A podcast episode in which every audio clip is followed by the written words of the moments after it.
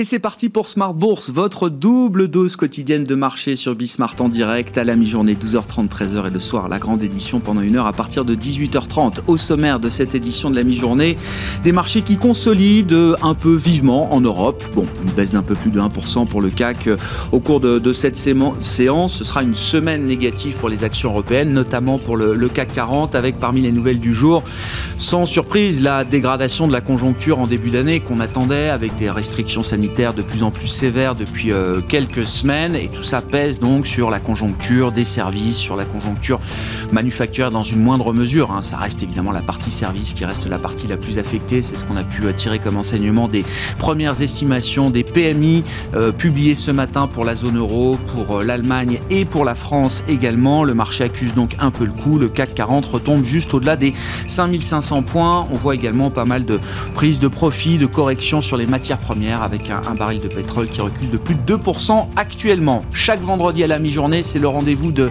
vos finances, vos finances personnelles. On parlera dans cette demi-heure de crédit immobilier avec le cofondateur d'Artemis Courtage qui sera avec nous et on parlera également de sélection de fonds, un sujet destiné à l'industrie de la gestion d'actifs, des conseils en gestion de patrimoine avec le PDG de la financière Galilée qui sera avec nous également en plateau.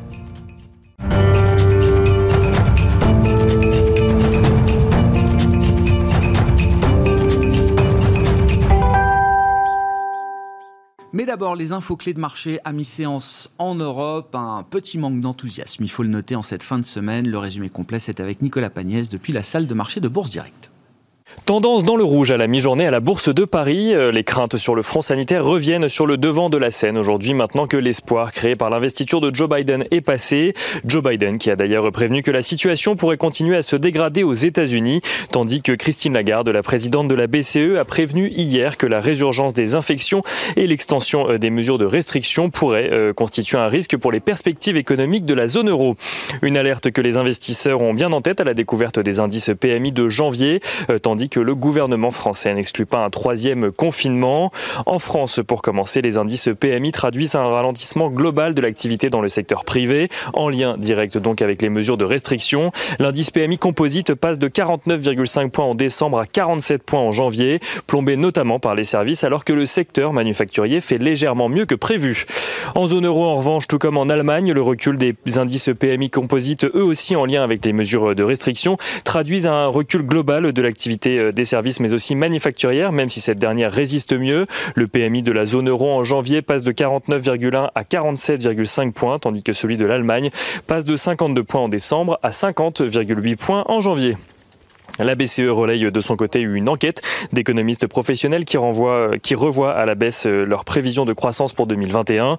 Leurs estimations passent de 5,3% de croissance du PIB en zone euro en 2021 à 4,4% de croissance. Ceux-ci estiment cependant qu'en 2022, la zone euro devrait connaître une croissance de 3,7% qui lui permettrait ainsi de renouer avec ses niveaux d'avant-crise. Et du côté des valeurs, à présent, on commence par deux valeurs américaines, Intel et IBM. Si IBM a déçu les investisseurs, affichant un recul de 7,3% de son chiffre d'affaires, Intel a dévoilé de son côté un chiffre d'affaires supérieur aux attentes. Le géant des puces électroniques affiche une croissance de 8% de son chiffre d'affaires annuel à 77,9 milliards de dollars. Une croissance notamment portée par l'augmentation de la demande en ordinateur en raison du travail à domicile. En France, à présent, à la Bourse de Paris, euh, Rémi Cointreau annonce un chiffre d'affaires en progression d'un peu plus de 25% à 350 millions d'euros pour le troisième trimestre de son exercice décalé. Une progression euh, due notamment aux ventes de cognac aux États-Unis et en Chine. Des résultats qui permettent au groupe d'anticiper une nouvelle euh, croissance organique de ses ventes au quatrième trimestre, même si Rémi Cointreau prévient déjà qu'elle sera moins forte qu'au troisième trimestre. Seb affiche de son côté une contraction de ses revenus annuels de 3,8% à un peu moins de 6,9 milliards d'euros.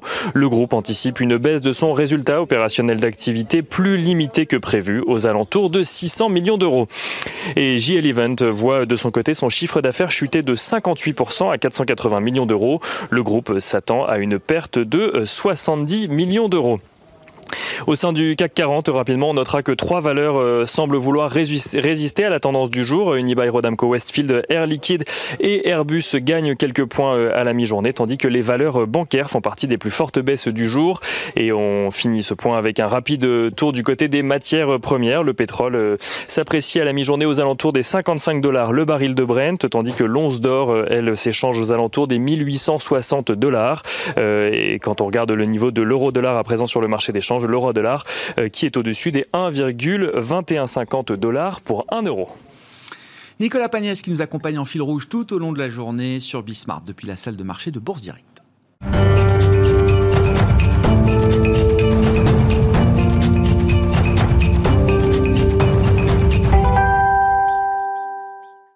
Et on parle crédit immobilier pour attaquer cette demi-heure de Smart Bourse à la mi-journée avec Ludovic Usieux, donc en plateau à mes côtés, cofondateur d'Artemis Courtage. Bonjour et bienvenue Ludovic. Bonjour Grégoire. On va parler des perspectives 2021, l'état des lieux de, de rentrée. Euh, effectivement, un mot quand même de l'année 2020 euh, sans refaire toute l'histoire. Comment est-ce que vous qualifiez cette année euh, passée, écoulée, marquée par les restrictions sanitaires sur le plan de l'immobilier et de la distribution de crédit évidemment?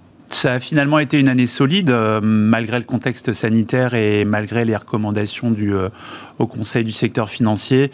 Euh, on va terminer sur une année aux alentours pour le crédit à l'habitat de 180 milliards, ce qui est, plutôt solide par rapport au contexte grâce à un début d'année 2020 qui avait été assez extraordinaire et puis un petit effet déstockage à la sortie du premier confinement qui a porté cette année sur de bonnes bases. Bon, on, a évité une, vague de défauts, de taux de défaut. Hein, c'est ce qu'on regarde en ce moment pour les entreprises, mais aussi pour les, ménages qui ont emprunté pour, euh, pour acheter de l'immobilier. Euh, pour l'instant, cette vague, elle, est, elle n'est pas là encore. Euh, elle n'est pas là, pas de défaillance de paiement. En tout cas, le, taux de défaillance de paiement ne s'envole pas en ce mois de janvier 2021. Bon. Qu'est-ce qu'on peut dire des perspectives de l'année 2021 Vous avez cité les dernières recommandations du mois de décembre du Haut Conseil de stabilité financière qui, rétro-pédale un peu par rapport aux recommandations précédentes qui avaient visé plutôt à, durcir quand même les conditions d'octroi de, de crédit. Là, l'étau visiblement s'est un peu desserré. Euh, est-ce que ça veut dire que la course au crédit est repartie euh, pour cette année 2021 bah, Les compteurs sont à zéro puisqu'on est au mois de janvier et que, les banques de réseau ont aussi des objectifs euh, commerciaux à remplir. mais c'est vrai que les recommandations, les nouvelles recommandations du HCSF vont vers un assouplissement c'est-à-dire qu'on a un, taux d'effort, un taux d'endettement qu'on peut porter de 33 à 35% ce qui va desserrer un petit peu les taux, notamment sur les euh, primo-accédants et les primo-investisseurs. On va pouvoir rallonger la durée de crédit pour euh, les emprunteurs qui envisagent une opération dans le neuf ou une construction. Et puis les banques euh, ont eu, entre guillemets, l'autorisation d'avoir une flexibilité dans le volume de crédit qu'elles vont distribuer en 2021 qui passe de 15% à 20% pour ces dossiers qui sont au-delà des recommandations, c'est-à-dire au-delà de 35%, pour de bonnes raisons, parce que euh, bah parce qu'on est jeune, parce qu'on a un pouvoir d'achat un peu plus faible, parce qu'on a moins d'apport, parce qu'on se dirige vers une première opération, et pour euh, donner un coup de pouce à ces ménages qui avaient été euh, exclus en 2020, le HCSF autorise les banques à avoir un petit peu plus de, de tolérance et de flexibilité dans la distribution de leurs crédits comment et où va s'appliquer la sélectivité du coup, euh, Ludovic? Est-ce que tout le monde va avoir accès au crédit euh, en fonction de sa, situation? Ou est-ce que non, on va garder une forme de sélectivité? Vous parliez des dérogations. Est-ce que est-ce que les marges de manœuvre vont être très importantes? Ou est-ce que vous sentez plutôt que les banques vont rester vigilantes? Ça va profiter à tout le monde. Hein, ce, ce, desserrement, ça va, ça va évidemment profiter à tout le monde. En revanche, on est, euh, on est dans une, dans une période quand même où euh, euh, les banques font plus attention, il y a plus de rigueur, on regarde de plus près euh, les indicateurs et pour que tout soit ouvert, le taux d'endettement, la durée d'emprunt, l'apport. Une des premières conséquences de ces recommandations HCSF qu'on a vu nous quand on a tiré nos indicateurs d'activité à la fin de l'année 2020, c'est qu'on a observé par exemple que l'apport moyen sur un dossier de crédit maintenant a augmenté pour faire rentrer justement cet endettement à l'intérieur de 33 en 2020 et puis de 35% en 2021, on s'aperçoit qu'il faut un peu plus d'apport, donc piocher un petit peu plus dans ses, euh, dans ses réserves, avoir un petit peu moins d'épargne de précaution. Euh, ça veut dire que quand on prépare un dossier de crédit en 2021, il faut, il n'y a pas, il a pas de on ne peut pas improviser. Il faut vraiment que ce soit euh, préparé depuis euh, quelques mois. Il faut euh, aller confronter ses intuitions à un expert du crédit, un banquier, un courtier, pour être bien certain à, l'euro près de sa capacité d'emprunt, pour préparer des relevés de compte absolument magnifiques, avoir la bonne garantie, la bonne assurance et être bien certain que le dossier passe avant de se lancer dans une opération. C'est la contrepartie. Effectivement, je, comprends la contrepartie de ces, recommandations assouplies, c'est qu'il y aura une rigueur extrême, significative en tout cas dans la, sélection des, dossiers. C'est pas la foire au crédit là. C'est pas la foire au crédit. Le HCSF, euh, vous avez une bonne analyse. Le HCSF a donné des recommandations. En 2020, elles ont été suivies par euh, certaines banques, largement dépassées par d'autres. On a fait les comptes à la fin de l'année, on a trouvé un entre-deux. Euh, le HCSF a dit OK, on a compris, il y avait probablement certaines recommandations qui étaient un peu trop dures, un peu trop strictes, ou qui ne bénéficiaient qu'à certains et pas à d'autres. Donc on, lâche un peu la bride, mais en revanche, tout le monde reste à l'intérieur du cercle. Hmm. C'est exactement euh, dans cet état d'esprit qu'a été euh, fait cet assouplissement de décembre 2020. En termes de demande, là, qu'est-ce que vous observez sur la demande de crédit sur l'année 2020 et puis sur, sur ce début d'année 2021 Est-ce que la demande reste, reste importante? La demande est vive. En tout cas, les, dossiers entrants, les prospects, les, calculs d'enveloppe de, de, de, crédit, de simulation, de cotation, euh, ça reste très haut. Et donc, mhm. euh, l'appétit pour le crédit et donc l'immobilier euh, ne se dément pas. L'année 2020 était en retrait globalement bah, des, deux mois de confinement qu'on a vécu. Donc, ça a été une année solide par rapport à une année 2019 qui avait été exceptionnelle. Et puis là, en 2021, on, on, on vit un mois de janvier qui est qui est plutôt actif euh, avec une, bonne émulation.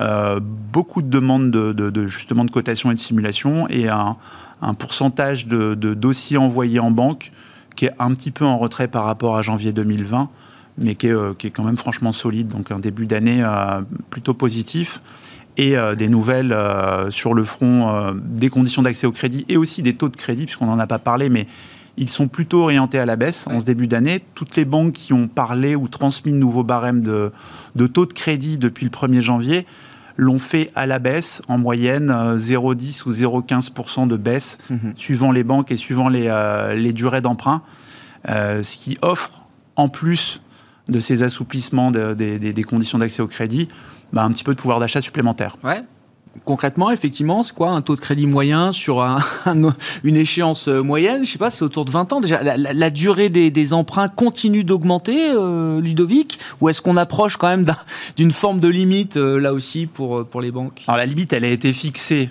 par le HCSF, qui nous 27, dit que... c'est ça? Alors, c'est 25. 25. Et on peut rajouter deux ans de différé pour les opérations dans le neuf. Mais si on, si on emprunte dans l'ancien, 25 ans d'amortissement dans le neuf, 25 ans plus 2 ans de différé.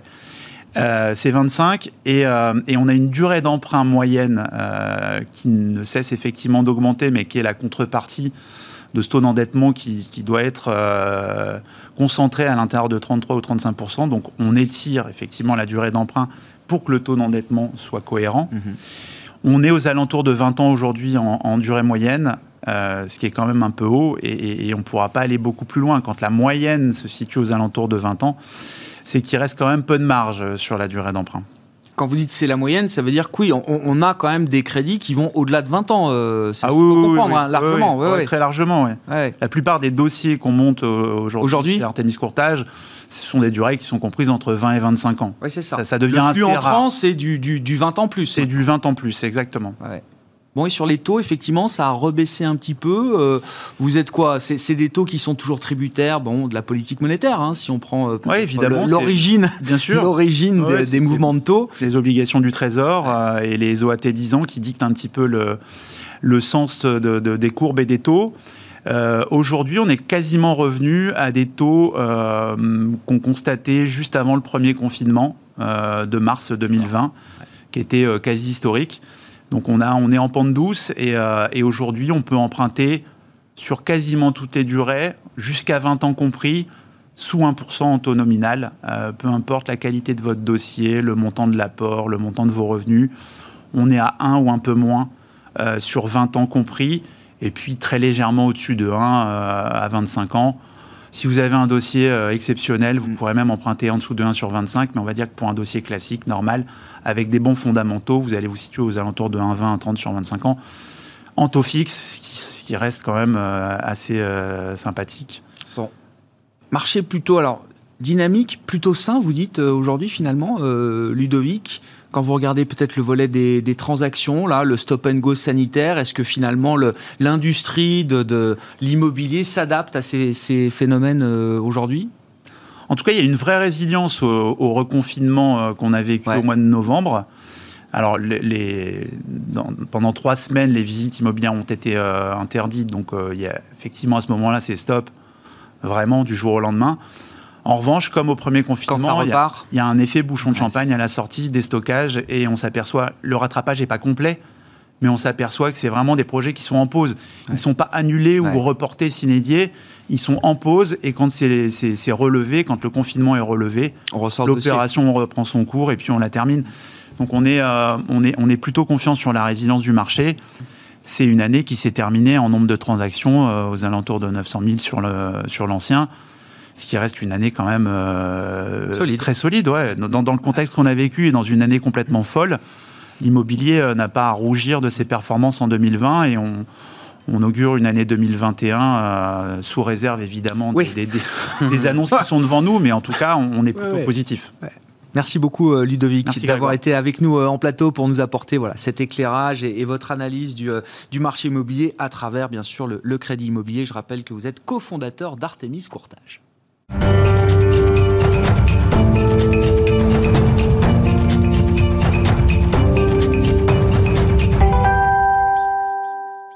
L'autre sujet consacré à vos finances personnelles, consacré à, l'industrie de la gestion d'actifs et du, conseil en gestion de patrimoine, c'est un rendez-vous professionnel aussi, c'est la, la sélection de fonds. Et on en parle avec Ronnie Michali, qui est à mes côtés aussi en plateau, le PDG de la financière Galilée. Bonjour et bienvenue euh, Ronnie. Bonjour Grégoire. Un mot peut-être juste pour présenter rapidement la financière Galilée, qui est euh, une société de gestion, c'est ça euh, Ronnie Oui, c'est ça. Bah, c'est une société de gestion qui possède deux expertises majeures. Hein.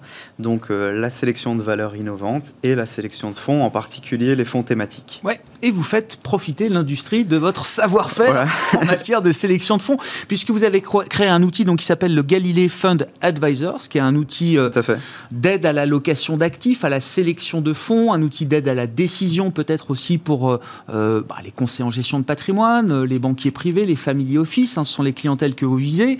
c'est un outil évidemment très digital, numérique, qui a reçu un prix, il faut quand même le dire. Euh, coupole d'argent de l'innovation, c'est ça, décerné par, nos confrères de, de l'AGFI dans le, le, segment de la, de la gestion d'actifs, donc ça n'est pas rien. Euh, qu'est-ce qui caractérise cet outil? Qu'est-ce qu'il apporte selon vous au marché qui n'existait pas jusqu'à présent? Et puis, il faudra nous rappeler aussi ce que c'est que les, les, grandes étapes qui permettent de définir une allocation d'actifs pour son client, euh, Ronnie. Oui, tout à fait. Alors, ce qu'il apporte en fait, c'est qu'il va, il va essayer de simplifier au maximum la vie des sélectionneurs de fonds, donc euh, CGP, Family Office, gérants privés, multigérants, enfin tous les professionnels qui souhaitent sélectionner des fonds et leur faire gagner du temps. Parce que ce temps-là, ils l'ont perdu malheureusement avec les, nouvelles réglementations et l'administratif euh, qui a été pléthorique ces dernières années, qui continue de l'être. Et donc, en fait, on, va essayer, nous, de leur apporter à la fois l'analyse quantitative, ça, ils peuvent la retrouver par ailleurs, hein, mais chez nous, en tout cas, elle est faite en six étapes, quatre étapes quantitatives, et puis après, on passe dans le qualitatif. Et c'est ça, vraiment, l'innovation. Je comprends. C'est-à-dire que l'analyse qualitative va permettre, en fait, après d'avoir une recommandation d'achat, de vente, de conservation. Ça, c'est vraiment euh, innovant pour le coup. Et puis, euh, un suivi dans la durée. Euh, on peut revoir son client dans trois ans mhm. et, lui dire, ah ben voilà, on est rentré dans ce fonds pour cette raison, on est sorti pour cette raison. Et puis euh, surtout, voilà, le timing d'entrée-sortie, ça, euh, je crois que c'est vraiment, euh, à, ma, connaissance en tout cas, quelque chose de, de, tout à fait innovant en fait. Pourquoi c'est important la question du timing? Alors, quand on est sur les marchés, Ronnie? Ouais, bah, effectivement, quand, vous allez voir, quand vous allez voir des, logiciels hein, qui vous donnent effectivement des rankings de fonds, etc. Euh, vous avez une idée, mais vous ne savez pas forcément quand est-ce qu'il faut rentrer, quand est-ce qu'il faut sortir, parce qu'il y a de plus en plus de fonds euh, dans, le, dans, l'environnement financier. Donc c'est un peu, c'est un peu compliqué. C'est vrai qu'une aide au, timing, une aide à l'allocation et une aide à, l'arbitrage, euh, c'est vrai que, que, que les, les, courtiers, en tout cas les, les conseillers d'investissement financier qui l'utilisent en tant qu'utilisateurs, ah sont, sont, sont, réellement, sont réellement comblés lorsqu'ils ont toutes, toutes ces, toutes ces choses qui leur permettent de, créer une allocation d'actifs. Mais le timing peut faire la différence quand même. Euh, ça peut éviter quand même de, de, perdre en performance ou ça peut peut-être optimiser, améliorer la performance. Parce que, oui, alors, on dit à la fois timing is crucial, et puis euh, les vieux boursiers vous disent, bon, de toute façon, on n'aura jamais le bon timing, donc autant acheter tout le temps. C'est un peu ça, euh, la, mécanique en bourse. Mais quand même, il y, y, a une manière d'affiner et d'optimiser un peu les choses. C'est ça. Mais si vous voulez, l'allocation d'actifs, c'est comme si vous cuisinez un plat. C'est vraiment, voilà, pour, pour qu'il soit réussi, en plus on est à l'heure du déjeuner, ça peut inspirer certains, euh, pour qu'il soit réussi, euh, il faut déjà les bons ingrédients. Hein. donc, donc chez nous, c'est euh, les analyses de fonds détaillées, mhm. avec les recommandations d'achat, de vente, de conservation. Il faut une allocation d'actifs, ça c'est un peu la recette, si vous voulez. Alors chacun peut avoir une recette différente, hein. ils ne sont pas obligés d'écouter la nôtre, mais il faut suivre une recette en tout cas. Puis après, euh, on arrive sur une shortlist de fonds. Donc ça, c'est que des fonds analysés. Lorsqu'il y, a, y a un fonds qui rentre ou qui sort de euh, la shortlist, eh ben, il y a une note à l'achat ou à la vente qui est faite. Ça, c'est un peu la préparation, la pâte qu'on va utiliser mhm. pour créer le, plat fini. Euh, plat fini qui est l'allocation d'actifs. Et ça, c'est vraiment tout un art. Hein. et donc, et, au niveau de, de l'allocation d'actifs, on a des portefeuilles modèles. Euh, desquels les CGP Family Office peuvent s'inspirer ou qui peuvent copier-coller. Hein. Mmh. Et, c'est vrai que si on a un client qui vient euh, dans l'après-midi, qu'on ne sait pas trop quoi, euh, comment les marchés ont évolué parce qu'on n'a pas eu le temps de regarder quand on est CGP, on a d'autres choses à faire, eh bien, on peut directement aller sur la plateforme, avoir la liberté de sélectionner son fonds, avoir la liberté d'aller voir un portefeuille modèle et de l'utiliser pour, pour les clients. L'idée à travers cet outil, c'est de permettre euh, aux, sélectionneurs de fonds, hein, conseillers, CGP ou autres, d'avoir justement euh, accès à une, la plus grande partie des fonds de la place et du système Ou est-ce que vous appliquez, vous, déjà un filtre pour euh, peut-être présélectionner aussi certains fonds? C'est quoi la stratégie par rapport à ça? Alors effectivement, nous, on part de 1630 fonds. Hein. Et puis après, les quatre étapes quantitatives nous permettent d'effectuer un, filtre très important. Euh, et ensuite, les deux étapes qualitatives, c'est des interviews de gérants et puis, euh, disons, une, une, allocation d'actifs qui est préparée avec une matrice de corrélation. Mhm. Et euh, là, il reste aux interviews de gérants, il reste à peu près 60-70 fonds par année. Euh, des fonds qu'on va, qu'on va vraiment euh, étudier. Alors ça permet, lorsqu'on a la note qui est créée, ça permet finalement au, conseiller en investissement financier de valoriser son expertise auprès de son client. Mhm. Ça lui permet par rapport aux autorités de tutelle de justifier les choix des fonds, parce que vous connaissez les nouvelles réglementations, elles l'imposent. non Heureusement. Et puis euh, de gagner du temps par rapport à la compliance, ça c'est évident. D'avoir une meilleure connaissance du risque aussi des fonds euh, qui sont dans leur portefeuille, parce qu'il peut y avoir des changements de gérants, il peut y avoir des débauchages d'équipes de gestion, il peut y avoir un changement, changement de philosophie de hmm. fonds, par exemple. Euh, et donc tout cela va permettre euh, finalement de, valoriser leur cabinet tout en conservant leur expertise, en leur laissant une liberté et pas simplement en leur faisant copier-coller des allocations. Une allocation d'actifs, c'est destiné à être le plus stable possible dans le temps ou est-ce que c'est quelque chose qui doit euh, bouger effectivement euh, On parlait du timing tout à l'heure, mais qui doit bouger régulièrement euh, en fonction de l'environnement de marché, en fonction des objectifs de vie aussi de son client peut-être, hein, qui sont souvent quand même le premier point à définir pour, pour le conseiller? Oui, c'est évident. Euh, ça doit, ça doit bouger tout au long de la vie. Euh, maintenant, euh, effectivement, la stabilité, la pérennité dans le temps permet de créer la performance, ça c'est sûr. Donc, d'où l'avantage de sélectionner les bons ingrédients mmh. à la base. maintenant, effectivement, en, fonction du, profil de risque du client, évidemment, on va devoir les, changer en fonction de, des marchés finalement, hein, parce mmh. que euh, winner rotates. Hein, donc, les gagnants ne sont pas toujours les mêmes. Et, effectivement, du moment. voilà, tout à fait, tout à fait. Et il va falloir, euh, il va falloir effectivement adapter l'allocation d'actifs en fonction de cela. Euh, alors, il faut toujours garder une base, un cœur de portefeuille. Et avoir en satellite effectivement des thématiques qui sont intéressantes. Je peux en citer quelques-unes, le vieillissement de la population par exemple. Dans les émergents, il y a l'urbanisation, les villes intelligentes, ça c'est des, thématiques de long terme, on connaît le sens de l'histoire.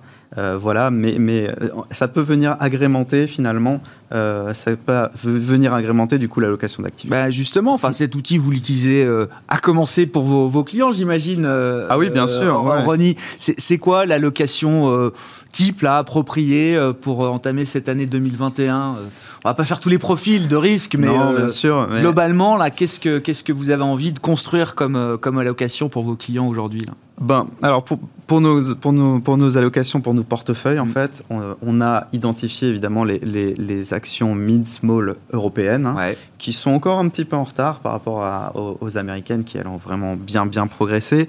Alors, la value, tout le monde en parle.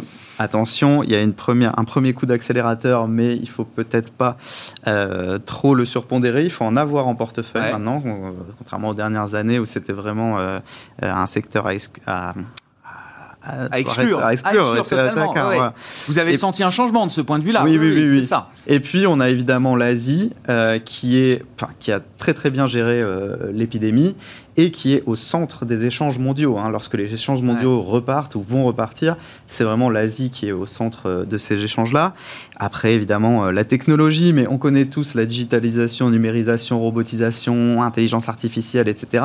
Mais n'oubliez pas, e-commerce, e-santé, e-sécurité qui se sont beaucoup développés mm, mm. et cybersécurité parce que la cybersécurité c'est pas tout de mettre des gens en, télétravail mais il faut euh, le faire sur un cloud sécurisé il faut le faire avec des accès sécurisés et la cybersécurité c'est vraiment euh, une des thématiques qui a pris son envol là récemment et je pense que les entreprises ont fait les investissements mais pour des années à venir méga tendance, effectivement, c'est ce dont vous parlez, euh, Ronnie.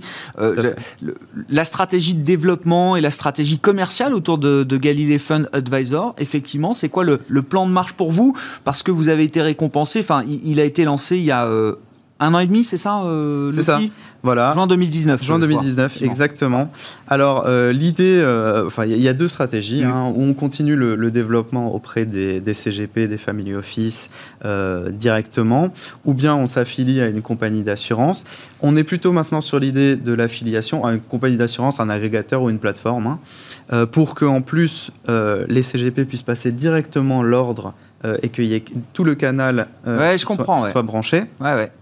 Et donc en fait, euh, on essaye de travailler sur une seule liste, euh, dans le cas où on s'affiliera à une compagnie d'assurance, une seule liste, donc il n'y a pas de problème de référencement. Euh, et puis on, étudierait tous, tous les fonds de cette liste en publiant des recommandations d'achat-vente, conservation. Hmm.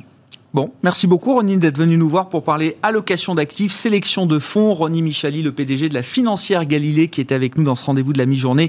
Smart Bourse, 12h30, 13h chaque jour. Et le vendredi, vous l'avez compris, hein, on parle de vos finances, finances personnelles et des enjeux de l'industrie de la gestion d'actifs dans son ensemble. Le CAC 40 à la mi-journée perd plus de 1% pour cette dernière journée de la semaine, une semaine de consolidation pour les marchés européens. On y reviendra très largement ce soir à partir de 18h30 en direct sur Bismart votre deuxième rendez-vous Smart Bourse de la journée.